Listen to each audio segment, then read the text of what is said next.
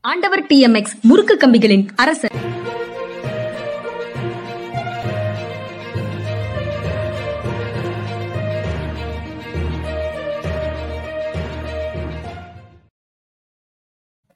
வணக்கம் இது மனிதா மனிதா அரசியல் திறனாய்வாளர் ஓய்வு பெற்ற ஐஏஎஸ் அதிகாரி திரு பாலச்சந்திரன் அவர்களை வரவேற்பதில் பெரும் மகிழ்ச்சி. வணக்கம் வணக்கம் சார்.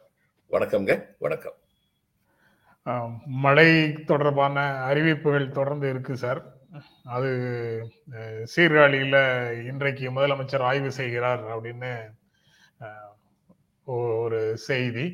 சீர்காழி மயிலாடுதுறை கடலூர் இந்த பகுதியில் இன்னைக்கு முதலமைச்சர் ஆய்வு செய்கிறார். நேற்று இரவே கட பாண்டிச்சேரி புதுச்சேரி போய் தங்கிட்டாரு. அங்கேருந்து போகிறாருன்னு செய்திகளில் இருக்கு. பொதுவாக இந்த பகுதிகளில் எல்லா இடங்கள்லையும் ஓரளவுக்கு நீர் தேங்காமல் ஓடிட்டு இருக்குது. இந்த போரூர் ஏரி வேலைகள் முழுமையாக முடி முடிவடையாத ஒரு சூழல்ல அந்த பகுதியில மு- முதலிவாக்கம் அந்த பகுதியில இந்த வெள்ளம் நீர் அதிகமாக குடியிருப்பு பகுதிகளில் புகுந்தது அப்படின்னு செய்திகளில் பார்க்க முடியுது. படகுகள் மூலமாக வீட்டில் சிக்கி கொண்டவர்களை மீட்டிருக்கிறாங்க. அனைத்து துறைகளும் தொடர்ந்து பணியாற்றி வருகிறது. அது வந்து அதற்கான ஆணைகளையும் ஃபாலோ அப்பையும் அரசு செய்து கொண்டிருக்கிறதுங்கிற செய்தி இருக்கு. சீ சீரமைப்பு பணிகளும் தொடர்ந்து நடக்கின்றன. களத்துல வந்து அமைச்சர்கள் அதிகாரிகள் தொடர்ந்து இருக்கிறாங்க அப்படிங்கிற செய்திகளும் அதுக்குள்ள இருக்கு. எப்படி பார்க்குறீங்க சார் இதை? ஒரு இயற்கை பேரிடர் வந்து எவ்வளவு திறமையாக சின்சியரா பொறுப்புணர்வோடு கையாள முடியுமோ அந்த அளவுக்கு இந்த அரசு கையாண்டுகிட்டு இருக்குங்கிறதுல சந்தேகமே இல்லை. அதாவது இது வந்து இன்னைக்கு நம்ம கையில் கிடைச்சிருக்கிறது வந்து பல ஆண்டுகளாக காட்டப்பட்ட அலட்சியத்தின் விளைவாக. அது ஒரு ஐம்பது வருஷம்னு சொல்லலாம். அதாவது சுற்றுப்புற சூழலை பற்றிய அவேர்னஸ் அதிகமாக இல்லாமல் ரொம்ப நாள் இருந்துட்டோம். அதனாலதான் வள்ளுவர் கோட்டத்தை வந்து ஒரு இதில் கட்டணும் ஒரு குளத்துல கட்டணும் இது ஒரு உயர்நீதிமன்றத்துடைய மதுரை கிளையை வந்து இன்னொரு குளத்துல கட்டணும். இது மாதிரி எத்தனையோ குழந்தைகள் வந்து தூர் தூர்க்கப்பட்டன. அந்நே நமக்கு வந்து சுற்றுப்புறச் சூழல் பற்றி நமக்கு இது கிடையாது. அவேர்னஸ் கிடையாது. கிடையாது. ஆனா அவேர்னஸ் வந்ததுக்கு அப்புறமும் சுற்றுப்புறச் சூழலை பற்றி மிக பெரும் கூக்குரல்கள் எழுப்பப்பட்ட பின்னாலும் தமிழகத்துல ஒரு பத்து பதினஞ்சு வருஷமா எதுவும் பண்ணாம தான் உட்காந்துட்டு இருந்தாங்க. அதுல சந்தேகமே கிடையாது. அந்த போன தடவை வந்து ஜெயலலிதா அம்மையார் வந்து ஆட்சியில் இருந்தபோது நடந்த கூத்து வந்து தவிர்த்திருக்கப்பட வேண்டிய அவ்வளவு தூரம் ஆபத்துக்கள் இல்லாமல் தவிர்த்திருக்கப்பட வேண்டிய ஒரு நிகழ்வு. ஆனால் இதில் பொறுப்பற்ற முறையில் அரசு நடந்து கொண்டிருந்தது என்பதுதான் மறுக்க முடியாத உண்மை. அதுல மட்டும் ஒரு ஒயிட் பேப்பர் கொண்டு வந்திருந்தாங்கன்னா சிஎம் பேர் கெட்டு போறது மட்டும் இல்லை நாலஞ்சு ஐஏஎஸ் ஆஃபீஸர்ஸாலையும் நிச்சயமா உருண்டிருக்கும். அந்த சிஎம் வந்து சரியான நேரத்தில் போய் சொல்லல. நம்ம எத்தனையோ நடந்திருக்கும்.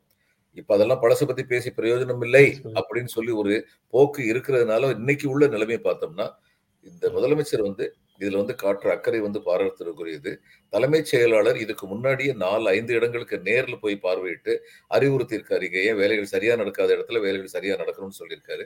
சரியா நடக்கிற இடத்துல பாராட்டியிருக்காரு. அப்ப அரசு நிர்வாகம் வந்து ஒருங்கிணைந்து செயல்படுது. இயற்கையுடைய சீற்றத்திற்கு முன்னால் மனிதர்கள் இயற்கையின் சீற்றத்தை நிறுத்த முடியாது. அதை ஓரளவு கட்டுப்படுத்த முடியும். அதைத்தான் இந்த அரசு சிறப்பாக செய்து கொண்டிருக்கிறது என்ற எண்ணம் அமெரிக்க செனட்ல வந்து ஐம்பது இடங்களை ஜனநாயக கட்சி கைப்பற்றியது. அதாவது ஜோ பைடன். இன்றைய எப்போது அதிகர் அதிபராக இருக்கக்கூடிய ஜோ பைடனுடைய ஜனநாயக கட்சி வந்து ஐம்பது இடங்கள். நூறு இடங்கள் மொத்த இடங்கள்ல ஐம்பது இடங்களை சரியாக பாதி இடங்களை கைப்பற்றி இருக்கிறது வழக்கமாக அந்த இடைத்தேர்தலில் நவம்பர்ல நடக்கிற தேர்தலில் ஆளும் தரப்புக்கு எதிரான அணி தான் வெற்றி பெறும் அப்படிங்கிற மாதிரி ஒரு ட்ரெடிஷன் இருக்கு. அந்த ட்ரெடிஷனை மீறி இவங்க வந்து ஜனநாயக கட்சிக்கு வாக்களித்திருக்கிறார்கள் அப்படிங்கிறது அந்த செய்திகளில் இருக்கு. ட்ரம்புக்கு கிடைக்கும் என்று கிடைத்த வெற்றி வந்து கிடைக்கவில்லை அப்படின்னு அவங்க சொல்றாங்க. இன்னும் செனட்ல தான் இந்த ஐம்பது இடங்களை பெற்றிருக்கிறார்கள். இன்னும் ஒரு இடம் 49 இடங்கள் ரிப்பப்ளிக்கு இருக்கு. இன்னும் ஒரு இடத்துக்கான முடிவு இன்னும் வரல. அதாவது ஈக்குவலா இருந்ததுனால தேர்தல் வந்து டிசம்பர்ல வச்சிருக்கிறாங்க அப்படின்றது ஒரு- அது ஒரு செய்தி சார். என்ன இஷ்யூன்னா அறுதி பெரும்பான்மை மட்டும் இல்லை புரூட்டல் மெஜாரிட்டி அப்படிங்கிறது மட்டும்தான் நிர்வாகத்திற்கான வழிவகை வழியை ஏற்படுத்தி கொடுக்கும்னு ஒரு பிலீஃப் இருக்கு சார். நம்ம சர்க்கிள்ல நம்ம சர்க்கிள்னா நம்ம சமூகத்துல. இந்த கரெக்டா பாதி பாதி லேசான மெஜாரிட்டியோட இருக்கக்கூடியவங்கள்லாம் வந்து ஆட்சி நடத்த முடியாம எதிர்க்கட்சிகள் இடையூறு செய்து கொண்டே இருப்பார்கள். நிர்வாக முடிவுகளே எடுக்க முடியாதுன்னு ஒரு பிலீஃப் இருக்கு. இது ஜனநாயக ரீதியாக கான்சென்சஸ் கருத்தொற்றுமை அப்படின்னு அதன் மூலமாக நிர்வாகத்தை நடத்தணும் அப்படிங்கிற ஒரு கோட்பாட்டுக்கு எதிரான கருத்து நம்ம மனசுல ஆழமாக பதிஞ்சிருக்குது. அதை எப்படி அகற்றுவது இல்ல அது சரிதானா? இல்ல அது காரணம் கட்சியினுடைய பிஹேவியர் அவங்க வந்து ஒரு தின் மெஜாரிட்டியோட இருந்தாங்கன்னா இவங்களை ஒரு வழி பண்ணிடுவோம்னு சொல்லிட்டு கூச்சல் எழுப்புறது. என்னென்னலாம் ஜனநாயகத்தில் செய்யக்கூடாதோ அதை அத்தனையும் பண்ணுவாங்க. ஒரு புரூட்டல் மெஜாரிட்டியோட இருந்தாங்கன்னா இவங்க எழுப்புற கூச்சல் வந்து பலனளிக்காது இந்த மாதிரி ஃபிஃப்டி ஃபார்ட்டி நைன் இருந்ததுன்னா அந்த கூச்சல் வந்து ரொம்ப பெரிய அஹ், இதா அஹ், நிகழ்வா வந்து அங்க நடந்துகிட்டு இருக்கும். இது இங்க மட்டும் இல்லை இப்ப இதுலயும் இவர் வந்து ட்ரம்ப்புடைய புண்ணியத்துல வந்து அங்க அமெரிக்காவிலும் இது மாதிரி எல்லாமே அரங்கேறிடுச்சு லல்லு பிரசாத் யாதவ பிடிக்காதவங்க வந்து சொல்லுவாங்க அவர் எதுக்கு எடுத்தாலும் கலாட்டா பண்ணிட்டு இருக்காங்க. இதுல வட இந்தியால சொல்லுவாங்க இந்த ட்ரம்ப் வந்த உடனே லல்லு பிரசாத் யாதவ் வந்து நிம்மதி பெருமிச்சு விட்டாரு. என்னையவா பேசிட்டு இருக்கீங்க அங்க பாருங்கப்பா எனக்கு அண்ணன் வந்து உட்காந்துருக்காரு அப்படின்னு சொல்லிட்டாரு. இப்ப இவரை கலாட்டா பண்றதுக்கு எதுவுமே இல்லாம போச்சுன்னு சிரிப்பாங்க. அந்த அளவுக்கு ட்ரம்ப் வந்து ஜனநாயகத்தின் மாண்பினை சீர்குலைப்பதற்கு லல்லு வந்து ஜனநாயகத்துடைய மாண்பை சீர்குலைக்கல. அவருக்கு எதிரான சக்திகள் அவர் வந்து ஒரு கோமாளியா வந்து சித்தரிச்சாங்க. ஆனா ட்ரம்ப் உண்மையிலே ஜனநாயகத்தின் மாண்பினை சீர்குலைக்கிறதுக்கு என்னென்னமோ பண்ணாரு. ஆர்மியை கூப்பிட்டாரு. ஆனா அந்த ஆர்மி வந்து என்ன சொன்னாங்கன்னா நாட்டுடைய இன்டர்னல் டிஸ்டர்பன்ஸ்ல நாங்க வரமாட்டோம்னு சொல்லிட்டாங்க. அந்த அளவுக்கு நிலைமை வந்து மோசமா போயிருந்ததாங்க. இதுல வந்து இவ்வளவு தூரத்துக்கு இது விலைவாசி கூடியிருக்குங்கிற நிலைமையிலையும் இவங்க ஐம்பது சீட்டு வாங்கியிருக்காங்கிறது பெரிய விஷயம்தான். அதுல சந்தேகம் இல்லை. இங்க இருக்கிற அளவுக்கு அங்க வந்து கூச்சல் குழப்பங்கள் முந்தி இல்லா இருந்ததை விட கொஞ்சம் குறைவா இருக்கும்னு நம்புவோம். Plus casting vote of vice president இருக்கு. அதனால அவங்களுக்கு வந்து அது ஒரு இது இதற்கு ஆதரவு இருக்கு. என்ன ஒரு ரெண்டு நாளைக்கு டீ குடிக்க போறேன்னு வெளியில போறாங்கன்னா அந்நியான மசோதா ஓட்டு வந்துச்சுன்னா கஷ்டம். அந்த மாதிரியான நிலையில வந்து தலைக்கு மேல எப்ப பார்த்தாலும் கத்தி தொங்குது நிலைமையில ஃபங்க்ஷன் பண்றாங்க. அதுதான் உண்மை. ஒவ்வொரு மாவட்டத்திலையும் சிறப்பு சிறுவர் காவலர்கள் பிரிவை உருவாக்குங்கள்னு உள்துறை அமைச்சகம் ஜுவனைல் போலீஸ் அந்த மாதிரி உருவாக்குங்க. அதாவது அவர்கள் நலன்களுக்கான பிரிவுகளை ஏன்னா ஜுவனல் போலீஸ்னா பதினெட்டு வயது கீழே உள்ளவங்களை ரெக்ரூட் பண்ணுங்கன்னு அர்த்தத்துல இல்ல சார் நான் சரியாக கம்யூனிகேட் பண்ணலன்னு நினைக்கிறேன். அது சிறப்பு சிறுவர் காவலர்கள் பிரிவை உருவாக்குங்கள்னு உள்துறை அமைச்சகத்திலேருந்து எல்லா மாநிலங்களுக்கும் அறிவுறுத்தல் வந்திருக்குது. அதனுடைய முக்கியத்துவம் பற்றியும் பேசணும். அந்த சென்சிட்டைசேஷன் தொடர்பாகவும் பேசணும். இன்னொன்று இதே கிளாஸில் உண்டான இன்னொரு செய்தி இரண்டு சிறார்களுக்கு இடையில ஒருமித்த கருத்தோட அல்லது ஒப்புதலுடன் கூடிய உறவை வந்து போக்சோ குற்றமாக கருதக்கூடாது அப்படின்னு டெல்லி உயர்நீதிமன்றம் சொல்லியிருக்குது. இந்த ரெண்டு ரெண்டு செய்திகளுக்கும் தொடர்பு இருக்குதுன்னு நினைக்கிறேன். அந்த சென்சிட்டைசேஷன் தொடர்பான பிரச்சனைகள் அதுக்குள்ள இருக்கிறதாக ஒரு உணர்வு வருது சென்சிட்டைசேஷன் வரும்போது தொடர்பு இருக்குன்னு நினைக்கிறேன். ரெண்டு செய்திக்கு இடையில தொடர்பு இருக்கு. தொடர்பு. என்னோட இதில் வந்து பக்கத்து வீட்டுக்காரர் டெல்லியில் வந்து அவர் பையன் வந்து நல்ல ரொம்ப சாமியாக இருப்பான். நல்ல பார்க்குறதுக்கு ரொம்ப அழகாக இருப்பான் அந்த பையன் வந்து. அப்போ சின்ன பிள்ளைங்கள்லாம் அதுங்கெல்லாம் வந்து ஏழாவது எட்டாவது வ- இது வகுப்பு இல்லை ஏழு எட்டு வயசு பத்து பன்னெண்டு வயசில் இந்த பிள்ளைங்கள்லாம் சேர்ந்து விளையாடும் போது என்ன பண்ணோம்? ஒரு கல்யாணம் பண்ணி வைக்கலாம் அப்படின்னு சொல்லி சொன்னோம் இந்த பையன் தான் இருக்கிறதுலே வந்து நல்ல சாமியாக நல்லா படிக்கிற பையன். அது என்னன்னு பாருங்க இந்த பெண்களுக்கான பாதுகாப்பு உணர்வு அந்த வயசுலயே ஆண்டு அழகானவன் தேர்ந்தெடுக்க மாட்டேங்கிறாங்க. நல்லா படிக்கிறவனை தான் தேர்ந்தெடுப்பான் அவன் தான் நல்ல வேலைக்கு போவான் சம்பாதிச்சு குடும்பத்தை காப்பாத்திக்கிறான். அந்த உணர்வு அடிப்படையா இருக்கு. பெண்கள் வந்து அழகான பெண்களை தேர்ந்தெடுப்பாங்க. அப்ப இந்த சின்ன பொண்ணு வந்து அவளை ஏன் தேர்ந்தெடுத்தாங்க? நாங்களாம் அவர் அவங்க அப்பா அம்மாவும் நானும் வெளியில இருந்து பேசிக்கிட்டு இருக்க மாதிரி அவங்க பண்றதை பார்த்துக்கிட்டு இருக்கோம். அப்ப இந்த பையனை தேர்ந்தெடுத்தாங்க. நல்லா படிக்கிற பையனை. அடுத்து வந்து நல்ல தலைமுடி திக்கா இருக்கிற இன்னொரு பொண்ணு அழகான பொண்ணு. அந்த பொண்ணை தேர்ந்தெடுத்தாங்க. இவங்க ரெண்டு பேருக்கும் கல்யாணம்னு சொல்லி பத்து பன்னெண்டு பிள்ளைகள்லாம் சேர்த்து கல்யாணம் முடிச்சு வச்சுக்கிட்டு இருந்தது. இது வந்து ஒரு விளையாட்டு. விளையாட்டு. இதை தவிர ஒண்ணுமே கிடையாது. அதுக்கப்புறம் வந்து புரியாத பாலுணர்வு வரும். இது உணர்வுனால இந்த ரெண்டு பிள்ளைங்க வந்து அதுக்கு மேல ஏதாவது அத்துமீறிச்சினாலும் அது வந்து அவங்க வந்து தே ஆர் நாட் கிரிமினல்ஸ் இது வந்து நமக்கு தெளிவா வந்து தெரியணும். அதனால இதில் வந்து இப்போ இது கோர்ட் வந்து ஒரு உத்தரவு போட்டிருக்குன்னு கேள்விப்பட்டேன். இதெல்லாம் வந்து நம்முடைய சமுதாயம் வந்து கொஞ்சம் முதிர்ச்சி அடைகிறதுக்கான வழிமுறைகள் நினைக்கிறேன். நான். இது சில பேர் வந்து இந்த கன்சர்வேட்டிவ் பீப்புள் வந்து இது சமுதாயமே நாசமாக போகிற மாதிரி கோர்ட்டும் பேசுது இவரும் பேசுகிறான்னு சொல்லி நினைக்கலாம். ஆனால் உண்மை என்னன்னா சின்ன சின்ன தவறுகளுக்காக மிகப்பெரிய தண்டனைகள் வழங்கப்பட்டு விடக்கூடாது. சுஜாதா வந்து ஒரு கதை எழுதியிருப்பார். அந்த கதையில வந்து குளத்துல இருந்த ஒரு பொண்ணை வந்து அந்த பொண்ணை பார்த்து வந்து எப்ப பார்த்தாலும் சிரிச்சுக்கிட்டு ஒரு மாதிரி சைட் அடிச்சுட்டு இருப்பேன். அந்த பொண்ணு உதட்ட சுழிச்சு வந்துட்டு வேடிக்கை காட்டிக்கிட்டே இருக்கும் குளத்துல வந்து குளிச்சுட்டு வரும்போது அந்த பொண்ணை வந்து சடையை பிடிச்சி அவன் இழுத்துருவான். திரும்பி ஒரு பார்வை பார்க்கும். இவன் ஊரை விட்டு ஓடி போயிடுவான். அந்த பையன் பயந்து போய்.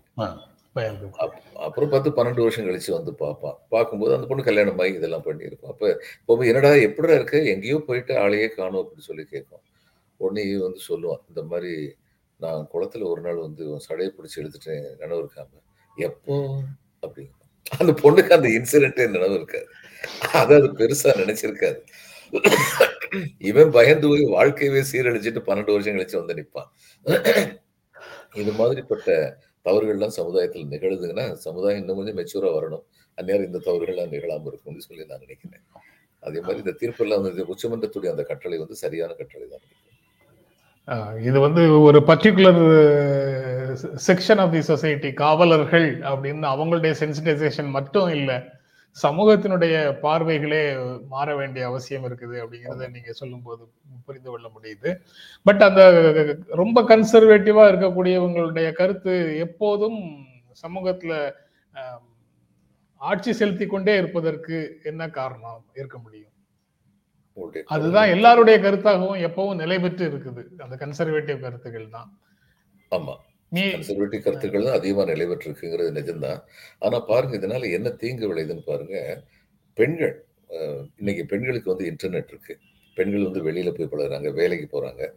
வீட்டுக்குள்ள அவங்கள ஒரு ஹிப்பாக்ரெட் இந்த சமுதாயம் மாத்துது. வீட்டுக்குள்ள வந்து கொடுக்குற கன்சர்வேட்டிவ் பார்த்து அப்படியே கன்சர்வேட்டிவ் நடந்துக்கணும். ஏன்னா வீட்டுக்குள்ள என்ன சொல்லி கொடுக்குறாங்க? இன்னொரு ஆம்பளை பையன் கூட பேசுறதே தப்புன்னு தான் இன்னும் சொல்லி கொடுக்குற சொசைட்டி ரொம்ப இருக்காங்க. இப்படி இருக்கிறதுனால இந்த பெண்கள் வந்து வீட்டுக்குள்ள அப்படி நாங்கள் யார்ட்டையுமே பேசாத மாதிரி நடிக்க வேண்டிய கட்டாயத்துக்கு உள்ளாக்கப்படுகிறார்கள். வெளியில போய் நார்மலா நடந்துக்கிறாங்க. ஆண் பெண்கிற பேதம் இல்லாமல் அவங்க எல்லாத்தையும் பழகி நடந்துக்கிறாங்க. இதில் எந்த தவறும் இல்லை. இதே இது பிரச்சனை வந்து என்னன்னா ஆண்களுக்கு எப்படி வருதுன்னா ஆண்களையும் வந்து பல வீடுகளில் வந்து சகோதரினா கூட நீ வந்து தூரத்தில் இருந்து பேசணும் பழகணும் அப்படிலாம் சின்ன பிள்ளைங்க சொல்லி கொடுத்து ஒரு ஓப்பன் சொசைட்டி அதாவது ஒரு வேலை பார்க்குற இடத்துல வந்து ஒரு பெண் சர்வசாதாரணமாக வந்து சிநேக பாவத்தோடு சிரிச்சா கூட அவன் இதை தப்பாக எடுத்துக்கிட்டு அவள் காதலிக்கிறான்னு நினச்சிக்கிட்டு அதுக்கப்புறம் ரெஸ்பான்ஸ் இல்லைன்னு வயலண்ட் ஆகி இது எல்லாம் நம்ம சமுதாயத்தில் உள்ள சமுதாயத்தின் குறைபாடுகள் காரணமாக இத்தகைய தவறுகள் நிகழ்கின்றன. நம்ம சொசைட்டி முதல்ல இப்படி இருந்தது கிடையாது. It was a very open society இது வந்து அகவாழ்வு எப்படி இருக்கணுங்கிறத கோயில் எதுக்கு சிற்பமாக வச்சிருந்தாங்க? இன்னைக்கு இவங்க பேசுறதெல்லாம் வந்து இதெல்லாம் தப்பு அதெல்லாம் தப்புங்கிறாங்களே. ஏன் கோயில் வந்து சிற்பமாக வடிச்சு வச்சிருக்காங்க எல்லா இடத்துலையும்? இதையெல்லாம் நம்ம யோசிச்சு பார்க்கணும். ரொம்ப தெளிவாக யோசிச்சு பார்த்தா தான் சி an open society is not an unauthorized liberal society. Unwanted liberal society கிடையாது. ஓப்பன். சொசைட்டிக்கும் அன்வான்ட் லிபரல் சொசைட்டிக்கு இடையில ரொம்ப வேறுபாடு இருக்கு. அதை நம்ம புரிஞ்சுக்கணும். நம்ம பிள்ளைங்களை வந்து நல்லா வளர்க்கணும். ஆஹ் நேர்மையானவர்களா வளர்க்குறதுல நம்ம பொறுப்பு ரொம்ப இருக்கு. நீங்க சொன்ன மாதிரி சொசைட்டி இன்னைக்கு ரொம்ப கன்சர்வேட்டிவா இருக்கு. இந்த ஜெனரேஷன் வந்து போனதுக்கு அப்புறம் ஒருவேளை சொசைட்டி இன்னும் கொஞ்சம் நல்ல சொசைட்டியா வந்துரும் நினைக்கிறேன். நீங்க எப்போதும் வேறு சில விஷயங்களுக்காக சொல்லுவீங்கல்ல நான் மட்டும் வைக்கிய மற்ற எல்லாரும் மோசம் அப்படிங்கிற மாதிரி மனநிலைன்னு அதே மாதிரி மற்றவர்களுக்கு நீதி போதனைகளை தொடர்ந்து சொல்லி கொண்டு இருக்கக்கூடிய பலர் வந்து வாய்ப்பு கிடைத்தால் அவங்க சொல்றதுக்கு நேர் மாறாக நடந்து கொள்றதுக்கும் அவங்க வந்து தவறுவதில்லை அப்படிங்கிறத பல எடுத்துக்காட்டுகள்ல பார்க்க முடியுது. இந்த பாலியல் ஒழுக்கம் பற்றி வாய்களையே பேசக்கூடிய பலர் அல்லது அமைப்பாகவே திரண்டு இருக்கக்கூடிய பலர் அந்த அமைப்புகளுக்குள்ள பெண்களிடத்துல எவ்வளவு பாலியல் வறட்சியோடு எவ்வளவு மோசமாக செயல்பட்டு கொண்டிருக்கிறார்கள்ங்கிறத பல நிகழ்வுகள்ல நம்ம பார்த்துக்கிட்டே இருக்கிறோம் நம்ம அந்த ஹிப்போக்ரஸின்னு நீங்க சொன்னதனுடைய இன்னொரு எக்ஸ்ட்ரீம் வடிவமாக அது. அது அது எல்லாம் என்னுடைய சிநேகிதி ஒரு பெண் வந்து ஒரு தடவை என்கிட்ட சொன்னாங்க அவங்க அவங்களுக்கு அவங்களுக்கு ஐம்பது ஐம்பத்தஞ்சு வயசில் இதை சொன்னாங்க. அவங்களுக்கு ஒரு முப்பது முப்பத்தி ரெண்டு வயசில் வந்து கூட்டத்தில் கல்யாண கூட்டம் மாதிரி ஏதோ ஒரு கூட்டம் ஃபங்க்ஷன் சொல்லுவீங்க அங்கே இருந்தபோது சுற்றி ஆண்கள் ஆண்கள் இருந்தாங்க பெண்கள் இருந்தாங்களாம் ஒரு நிமிஷம் வந்து லைட் அணைஞ்சிருச்சான் அணைஞ்சிட்டு மறுபடியும் லைட் வந்து அந்த ஒரு நிமிஷத்துக்குள்ள அவங்க சொல்றாங்க என் உடம்புல பல அத்துமீறல்கள் நடந்தது அந்த ஒரு நிமிஷத்துக்குள்ள. அதுக்கப்புறம் இந்த லைட் வந்ததுக்குன்னு பார்த்தா எல்லாருமே கண்ணியமானவங்களா தென்படுறாங்க. அப்போ கண்ணியமாக சொல்கிறவங்க தான் இந்த அத்துமீறல் நடத்தியிருக்காங்க. இது உண்மைதான். நம்ம சொசைட்டியில் இப்படிப்பட்ட ஒரு ஹிப்போக்ரஸி இருக்குது இப்படிப்பட்ட ஒரு கிரைம் இருக்குது அப்படிங்கிறது உண்மைதான். அது ரொம்ப தப்பு. அதுக்கப்புறம் சார் குஜராத்தில் ஆட்சியை தக்க வைக்குமா பாரதிய ஜனதா கட்சி அப்படிங்கிற கேள்வியை ஊடகங்கள் தொடர்ந்து கட்டுரைகளாக போட்டுக்கிட்டே இருக்கிறாங்க. ஏன்னா இமாச்சல் பிரதேஷ் வாக்குப்பதிவு முடிஞ்சிடுச்சு. இப்போ குஜராத் பக்கம் எல்லாருடைய ஃபோக்கஸும் வந்திருக்கு. காங்கிரஸ் கட்சியினுடைய தேர்தல் அறிக்கை பல நலத்திட்டங்களை முன்வைக்குது.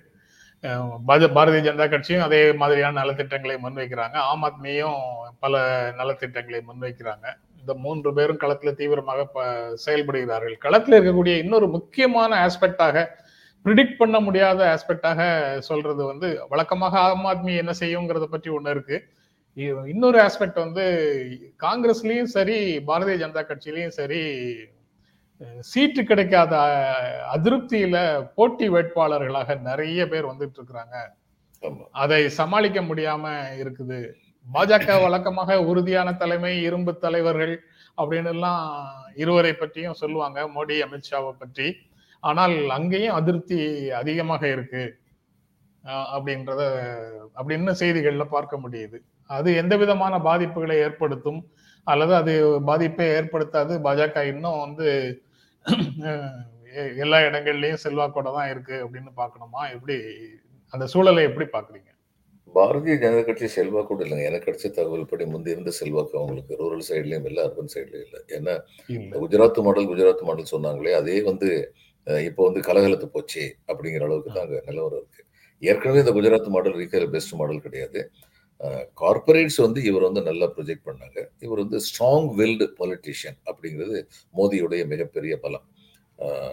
விளைவுகளை பற்றி கவலைப்படாமல் விரைந்து முடிவுகள் எடுக்கக்கூடிய வல்லமை படைத்தவர் அப்படின்னா அந்த பல சமயங்கள் அந்த முடிவு வந்து முக்கியமான சமயங்களை தப்பா போயிருது. இந்த ஜிஎஸ்டி பண்ண மாதிரி டிமானிட்டைசேஷன் பண்ண மாதிரி ராஃபேலில் கொண்டு போய் அவங்களுக்கு தாறு வார்த்துட்டு வந்த மாதிரி பிரான்ஸுக்கு இது மாதிரி தப்பா போயிருது. ஆனா விரைந்து முடிவெடுக்கக்கூடியவர் அப்படிங்கிறதுலயும் சந்தேகம் கிடையாது. அது வந்து குஜராத்ல ஒரு ஹெல்ப் பண்ணியிருக்கு. Too many factors combined together குஜராத்ல வந்து. Corporate sector needed a strong man like mister Modi அதே மாதிரி இவர் வந்து அடிப்படை விஷயங்கள்ல வந்து கவனம் செலுத்தினாரு. அதை அதை பண்ணணும்னு சொல்லி உத்தரவு போட்டார். ஸ்ட்ராங் மேன் இமேஜ் இருந்ததுனால நிர்வாகம் பயந்து இவர் சொல்றதை கேட்கக்கூடிய நிலைமை இருந்தது. இன்னைக்கு அது எல்லாமே மாறி போச்சு முதல்ல ஒரு பெண் ஒருத்தங்களை முதலமைச்சராக போட்டு அவங்களுக்கு நேர்ந்த எதிர்ப்புனால அவங்க பதவி விட்டு போக வேண்டியிருந்தது. அவங்க இன்னொரு இடத்துல கவர்னர் அனுப்பி வைக்க வேண்டிய கட்டாயம் இருந்தது.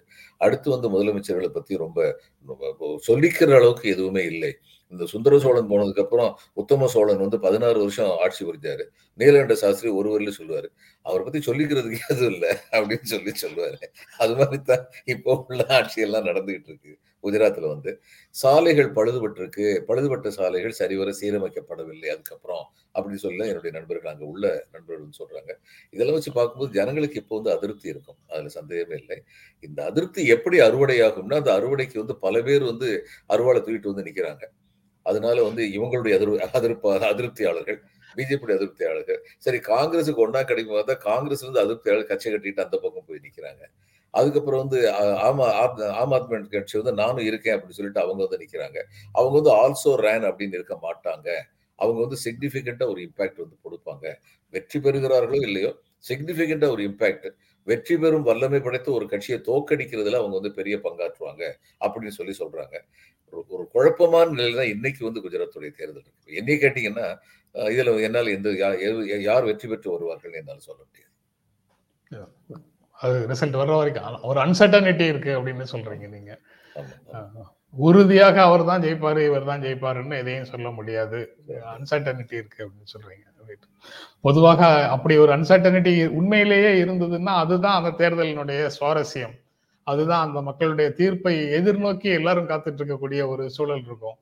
அது இல்லைன்னா யாருக்காவது கேக் வாக் எளிதாக அவர்கள் வெற்றி பெற்று விடுவார்கள்ங்கிற மாதிரி ஒரு சூழல் இருந்ததுன்னா அந்த சுவா- அது தேர்தல் ஆணையம் அப்படி ஒரு சிரமப்பட்டு அந்த தேர்தலை நடத்த வேண்டிய அவசியமே இல்லை. அப்படியே டிக்ளேர் பண்ணி கண்டினியூ கண்டினியூ பண்ணுங்க அல்லது ஆளை மாத்தி கொடுங்கன்னு சொல்லிட்டு போயிடலாம். கரெக்ட் தான். இங்க திரும்ப தமிழ் தமிழ்நாட்டினுடைய அரசியலுக்குள்ள வந்தோம்னா இந்த இரண்டு நாட்களாக சமூக ஊடகங்கள்ல இன்னொரு சப்ஜெக்ட் ஓடுது சார் நரேந்திர மோடி இங்க வந்திருக்கும் போதும் உள்துறை அமைச்சர் இங்க வந்திருக்கும் போதும் இபிஎஸ் முறையாக நடத்தவில்லை அவர்களுக்குரிய அங்கீகாரத்தை கொடுக்கவில்லை. அதனால அது வந்து அவர்களுடைய உறவுல வந்து ஏதேனும் சிக்கலை ஏற்படுத்தும் அப்படிங்கிற மாதிரியான ஒரு கருத்தை முன்வைக்கிறாங்க சிலர். அது ஒரு பக்கம். இன்னொன்று இன்னொன்னு அண்ணாமலை தமிழ்நாடு பாஜக தலைவர் அண்ணாமலை வந்து தொண்டர்களின் தலைமையுடன் தான் பாரதிய ஜனதா கட்சி கூட்டணி. பிரமுகர்களுடன் அல்ல அப்படின்னு ஒரு கேட்டகாரிக்கல் ஸ்டேட்மெண்ட் ஒன்றும் சொல்றாரு. அது கட்டகாரிக்கலா அப்படிங்கிறது தான் பிரச்சனை. அது யார சொல்றாரு? தொண்டர்களுடைய தலைமை அப்படின்னு யார சொல்றாரு? இபிஎஸ் வந்து வெறும் நிர்வாகிகளுடைய தலைமைன்னு நினைக்கிறாங்களா? அதனால இபிஎஸ் இல்லாம தொண்டர்களுடைய தலைமைன்னு ஓபிஎஸ் தான் அவங்க சொல்றாங்களா? இபிஎஸ் வெறும் பிரமுகர்கள்னு சொல்றாங்களா? அல்லது இபிஎஸ் தான் வந்து தொண்டர்களுடைய தலைமையில தேர்ந்தெடுக்கப்பட்டவர்கள் பிரமுகர்களுடைய கூட்டணி இல்லைன்னா அது வந்து சசிகலா தினகரன் போன்றவர்களை பிரமுகர்னு சொல்றாரா அப்படின்னு பல கேள்விகளை உள்ளடக்கியதாக அந்த ஸ்டேட்மெண்ட் இருக்கு. நீங்க எப்படி பார்க்கறீங்க? அண்ணாமலையே எதிர்பார்த்திருக்க மாட்டாரு. தன்னுடைய ஸ்டேட்மெண்ட்டை பத்தி இத்தனை அனாலிசிஸ் இப்ப இந்த பாரதிய ஜனதா கட்சி வந்து இவரை ஏபிஎஸ்ஐ மதிக்கவில்லையான்னு சொல்லிட்டு இது போட்டிருந்தீங்க. அவங்க யாரையுமே மதிக்கிறது இல்லையா. ஓபிஎஸ் மட்டும் மதிக்க செய்யறாங்க எல்லாரும் எப்படி பயன்படுத்திக்கலாம்னு சொல்லி பார்க்கறாங்க. அல்லது மோடி வந்து அத்வானியை மதிச்சாரா? அதனால மதிப்பது என்பது அவருடைய கலாச்சாரத்தில் இல்லை. இன்றைய பாரதிய ஜனதா கட்சியின் கலாச்சாரத்தில் இல்லை. பயன்படுத்தணும். இப்ப இவங்க பண்றதெல்லாம் வந்து யூபிஎஸ்சி கொடுக்குற த்ரெட் அதாவது நீங்க வந்து தனியா நின்னீங்கன்னா அதுக்கப்புறம் நாங்க வந்து அஹ், உங்க பக்கம் இருக்க மாட்டோம் அப்படின்னு சொ- சொல்றது. உங்க பக்கம் இருக்க மாட்டோம்னு கூட சொல்றது இல்ல ஏன்னா அவங்க அவர் பக்கம் இருக்கிறத தவிர எங்களுக்கு ஒரு வழி இல்லை. இப்படி தொடர்ந்து போய்கிட்டு இருந்தீங்கன்னா அதுக்கப்புறம் என்ஃபோர்ஸ்மெண்ட் டைரக்டரேட் இருக்கு சிபிஐ இருக்கு. நீங்க என்ன நினைக்கிறீங்க? இந்த இதுல வந்து ஒரு படத்துல வந்து சசி கபூர்ட்ட வந்து இவர் சொல்லுவாரு. அமிதாப் பச்சன் ரெண்டு பேரும் பிரதர்ஸ் எல்டர் பிரதர் இவர் ஸ்மக்லர் ஆயிடுவார். உடனே அமிதாப் பச்சன் வந்து சொல்லுவாரு என்கிட்ட கார் இருக்கு பங்களா இருக்கு பணம் இருக்கு உன்கிட்ட என்னடா இருக்கு? அப்படிம்பாரு.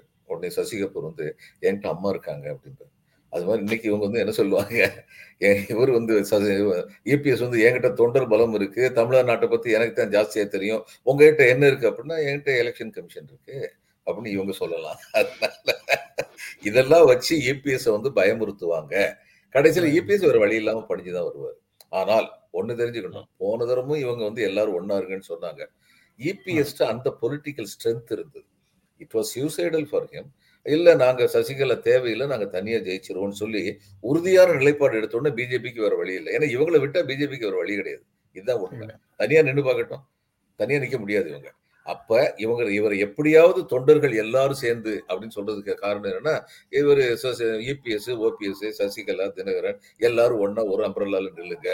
ஒட்டு மொத்தமா வந்து ஏடிஎம்கே ஓட்டு வந்து அந்த டுவெண்ட்டி சிக்ஸ் பர்சன்ட் என்னமோ இருக்கு. அந்த சாலிட் ஓட் பேங்க் அது வந்துடட்டும் நாங்க அதுல பலன் அடைஞ்சுக்குவோம். நீங்க உங்களுக்குள்ள சண்டை போட்டு என்ன வேணாலும் போங்க. தயவு செய்து சண்டை போடுங்க. அதுதான் எங்களுக்கு வசதி அப்படின்னு அவங்க நினைக்கிறாங்க. அவ்வளவுதான். கடந்த காலத்துல சட்டமன்ற தேர்தலையும் சரி அதுக்கு முன்னால நாடாளுமன்ற தேர்தலையும் சரி பாரதிய ஜனதா கட்சிக்கு ஓரளவு இடங்களை கொடுத்து குறைத்து கொடுக்க முடிந்தது அப்படிங்கிற சூழலுக்கு வந்து அப்போ இபிஎஸ் கையில அதிகாரம் இருந்தது சார். இப்போ வழக்குகள் மட்டும்தானே இருக்கு. அதனால சொல்றேன் அவர் இணங்கி வந்துருவார் கடைசியில. அதுல. அவர் இணங்கி வைக்கிறதுக்கு கொஞ்சம் பலவிதமான அவசரங்களை இவங்க பயன்படுத்துறாங்க அப்படின்னு அதுக்கப்புறம் கேரளால உண்டான நிலைமை சார். அவ- அவசர சட்டம் போட்டாங்க. எல்லா பல்கலைக்கழகங்கள்லயும் வேந்தராக ஆளுநர் இல்லை. வேற கல்வியாளர்களை போடுறோம் அப்படிங்கிற திட்டத்தில் அவசர சட்டம் ஒன்று கொண்டு வந்துட்டாங்க. அதை ஒப்புதலுக்கு ஆளுநருக்கு அனுப்பி இருக்கிறதாக செய்தி சொல்லுது.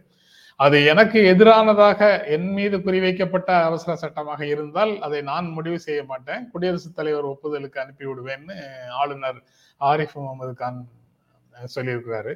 ஏற்கனவே நேற்று அவர் சனிக்கிழமையும் ஞாயிற்றுக்கிழமையும் அங்க டெல்லியில தான் இருக்கிறாரு போல இருக்கு. சனிக்கிழமை டெல்லிக்கு தான் போயிருக்கிறாரு அப்போ. இந்த அவசர சட்டம் குறித்தும் அங்க ஆலோசனைகள் செய்யக்கூடும் அல்லது வேறு நிகழ்வுகளுக்காக போயிருக்கலாம். அது பிரச்சனை இல்லை. பட் என் மீது குறிவைக்கப்பட்டிருந்த அரசு அரசியல் சட்டமாக இருந்த சாரி அவசர சட்டமாக இருந்தால் நான் வந்து அதை குடியரசுத் தலைவருக்கு அனுப்பி வைப்பேன்னு சொல்றாரு. எப்படி பாக்குறீங்க என்ன சொன்னாரு? துணைவேந்தர் வேந்தர் பதவியிலிருந்து என்னை நீக்குனீங்கன்னா நான் அந்த சட்டம் கொண்டு வந்தீங்கன்னா நான் அதுக்கு ஒப்புதல் கொடுப்பேன்னு சொன்னார். முதல்ல அப்படிதான் சொன்னாரு. இப்ப. என்னை குறி இது என்ன இவரை வந்து கவர்னர் குறி வச்சது ஆரிஃப் முகமது காங்க தனிப்பட்ட இண்டிவிஜுவலை குறி வச்சாங்க. இண்டிவிஜுவலியா கிடையாது. இப்போ வந்து என்னடான்னா இது இதுக்கு வந்து அவருக்கு மனசு இல்லை இந்த ஒப்புதல் கொடுக்கறதுக்கு. அப்ப நம்ம ஆளுநர் வந்து இவரெல்லாம் பத்தி ஒடிசா தலைவர் பத்தி எல்லாம் கவலைப்படுறது இல்ல நானே வச்சுக்குவேன். எவ்வளவு நாள் வேணாலும் வச்சுக்குவேங்கிறாரு. அரி முகமது கான் இன்னும் அந்த நிலைமைக்கு போகல அதனால அவர் என்ன நினைக்கிறாரு நான் குடியரசுத் தலைவருக்கு அனுப்பிடுறேன் அங்க வச்சுக்கிட்டோம் அப்படின்னு சொல்லி நினைக்கிறாரு வேற ஒண்ணும் இல்லை இதெல்லாம் வந்துங்க நம்ம சிரிக்கிறோம் ரொம்ப வேதனையான சிரிப்பு ஏன்னா எந்த அளவுக்கு அரசியல் சட்டத்தை நாசமாக்க முடியுமோ அதனுடைய ஸ்பிரிட்டை எந்த அளவுக்கு நாசமாக்க முடியுமோ அந்த அளவுக்கு நாசமாக்கிட்டு இருக்காங்க இந்த ஆளுநர்கள்லாம் செய்திகள் எடுத்தது அவ்வளவுதான் சார் இனி ஜீரோ ஓவர்னு போட்டாலும் நான் தான் அந்த கேள்வி கேட்கணும். அதனால ஜீரோ ஓவர் போடணுமா வேண்டாமான்னு ஒரு சந்தேகத்துல இருக்கிறேன். போட்டுருவோம்.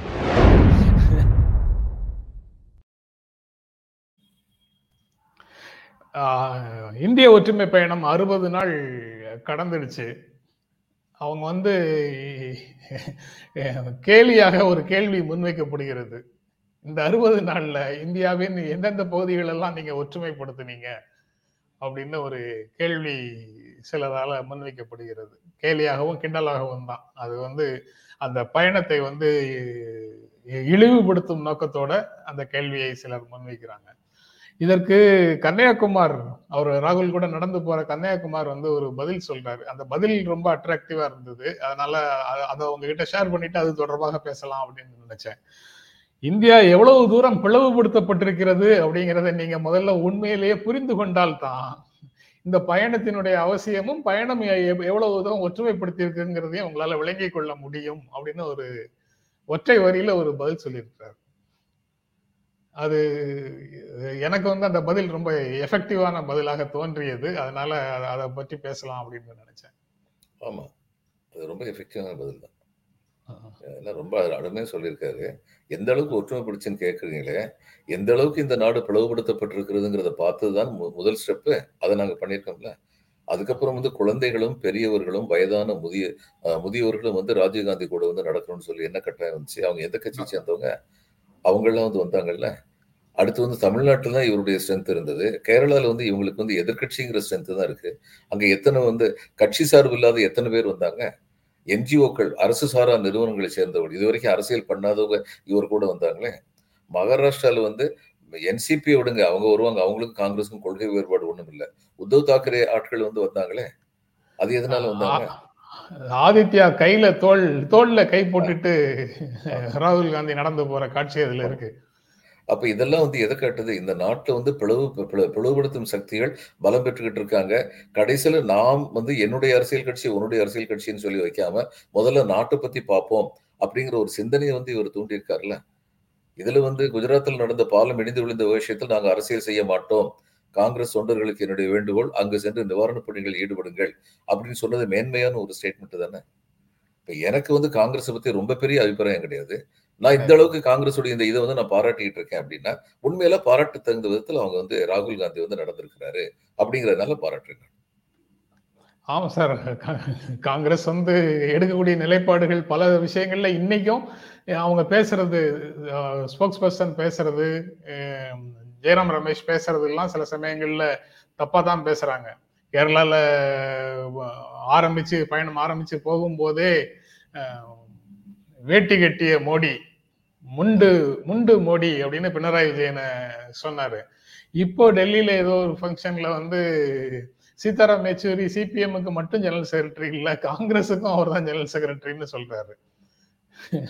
இப்படி காலகட்டத்திலையும் காங்கிரஸுக்குன்னு சொல்லி அனுகூல சத்துரு கிடைக்கிறாங்க. முதல்ல மணிசங்கர் ஐயர் வந்து கெடுத்தாரு குஜராத் வெற்றி வாய்ப்பை. அதுக்கு முன்னாடி பாராளுமன்ற நாடாளுமன்ற தேர்தலே சொல்லக்கூடாத வார்த்தையை சொன்னாரு. டிவி டிவி கிட்ட மறுபடியும் டிவிக்கே போட்டு ரொம்ப கீழ்த்தரமான ஒரு வார்த்தை அவர் சொன்னது. அடுத்து இப்ப ஜெயராம் ரமேஷ். இத சுப்ரீம் கோர்ட்ல இருந்த பத்து பெர்சன்ட் இதை வந்து நாங்கள் வரவேற்கிறோம்னு முதல் நாள் சொல்லிட்டு மூணாவது நாள் வந்து நாங்க மறு- மறுசீராய்வு செய்ய வேண்டிய தேவை என்னங்கிறத பரிசீலிப்போம்னா இது முதிர்ச்சியான இது கிடையாது. ஜெயராம் ரமேஷ் எனக்கு என்னன்னா மணிசங்கர் ஐயராகட்டும் ஜெயராம் ரமேஷ் ரெண்டு பேருமே ஓரளவு அவங்களுக்கு என்னுடைய முகம் தெரியுங்கிற அளவுக்கு எனக்கு அவங்கள தெரியும். நெருங்கின பழக்கம் எதுவுமே கிடையாது. ஆனா என்னைய வந்து பேரு முகம் தெரியுங்கிற அளவுக்கு எனக்கு அவங்கள தெரியும் அவங்களுக்கு என்னைய தெரியும். ரெண்டு நான் பார்த்த மட்டும் ரெண்டு பேருமே ரொம்ப புத்திசாலிகள் தான். ரொம்ப sharp Jairam Ramesh is very sharp person எனக்கு என்ன தோணுதுன்னா when you are intellectual when you are intelligent you are not necessarily a social aware animal not necessarily அதுதான் தெரியுது. இப்ப ஜெயராம் ரமேஷ் இந்த ஸ்டேட்மெண்ட் சொன்னதை பார்த்தா அது இதனுடைய இம்பாக்ட் என்னன்னு அவருக்கு தெரியலையா? இது வந்து என்ன தமிழ்நாடு மட்டும் சம்மந்தப்பட்டதா ஓபிசி எஸ்சி எஸ்டி வந்து இந்த இதுல வந்து டென் பெர்சென்ட்ல வரலங்கிறது இந்தியாவுடைய மற்ற பகுதிகள் வந்து எஃபெக்டிவா சொல்லப்பட முடியாதா? ஜட்ஜ்மெண்ட்லயே கேட்டிருக்காங்களே ரெண்டு பேர் வந்து. அப்ப இதுல வந்து நம்ம கொஞ்சம் யோசிக்கணும்னு தெரியல தெரியல. பேசிட்டாரு. இதெல்லாம் வந்து காங்கிரஸுக்கு வந்து தொடர்ந்து காங்கிரஸுக்கு குடைச்சல் கொடுக்கறதுக்கு வெளியாட்கள் தேவையில்லை அப்படிங்கிற மாதிரி சில சமயம் சம்பவங்கள் நடக்குது. டெஸ்பைட் ஆல் திஸ் ராகுல் காந்தி நடத்துற இந்த பாத யாத்திரை வந்து நிச்சயமாக பாராட்டத்தகுந்த பாத யாத்திரை. அவருடைய நோக்கம் வந்து இன்னைக்கு வரைக்கும் நான் பா- நாடாளுமன்ற இதுக்கு போக மாட்டேன் கூட்டத்துக்கு போக மாட்டேன். நான் ஹிமாச்சல் பிரதேஷ் இதுக்கு போக மாட்டேன். இன்னைக்கு தேசத்துடைய முதல் தேவை இந்த நாட்டின் பிளவு சக்திகள் பிளவுபடுத்தப்பட வேண்டும். இந்த நாட்டின் ஒற்றுமை மேலோங்க வேண்டும் சொல்லி ஒரு அரசியல் தலைவர் நினைச்சு போராட்டா அது நிச்சயமா பாராட்டும். ரொம்ப நன்றி சார். நிகழ்ச்சியில கலந்து கொண்டு உங்களுடைய கருத்துக்களை பகிர்ந்து கொண்டதற்கு எங்கள் நெஞ்சார்ந்த நன்றி. நண்பர்களே உங்களுடைய ஆதரவுக்கும் எங்கள் அன்பும் நன்றியும். மீண்டும் சந்திப்போம். நன்றி வணக்கம்.